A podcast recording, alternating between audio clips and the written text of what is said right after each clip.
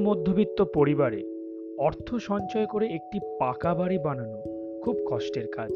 যেন বিন্দু বিন্দু দিয়ে সিন্ধু গড়ার মতো।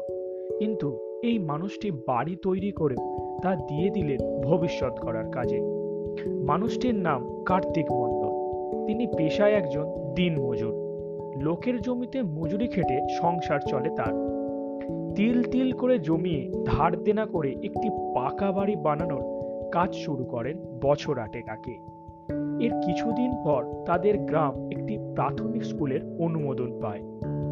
আট বছর পর কার্তিক বাবুর বাড়ির কাজ মোটামুটি সম্পূর্ণ, কিন্তু স্কুলের কাজ শুরু হয়নি, জমি জটিলতার জন্য। তাই কার্তিক বাবু নিজের বাড়িটিতে স্কুল বসার নির্দেশ দেন। তার স্বপ্নের পাকা বাড়িতেই এখন চলে গ্রামের একমাত্র প্রাথমিক স্কুলটি। আর তিনি সপরিবারে থাকেন পাশের তিন টালি, এক কামরার ঘরে। কার্তিকবাবু কথা দিয়েছেন, যতদিন না স্কুলের কাজ সম্পূর্ণ হচ্ছে, ততদিন তার বাড়িতেই চলবে এই গ্রামের স্কুলটি। মালদহের গাজলের আমতলা গ্রামে কার্তিক মণ্ডলের এই কাজকে আমরা কর্নিশ জানাই।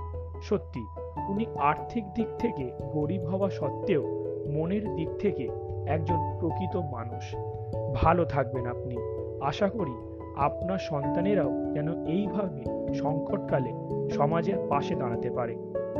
সোজাসুজি কথার পক্ষ থেকে আপনাকে জানাই বিশেষ অভিনন্দন ও শ্রদ্ধা।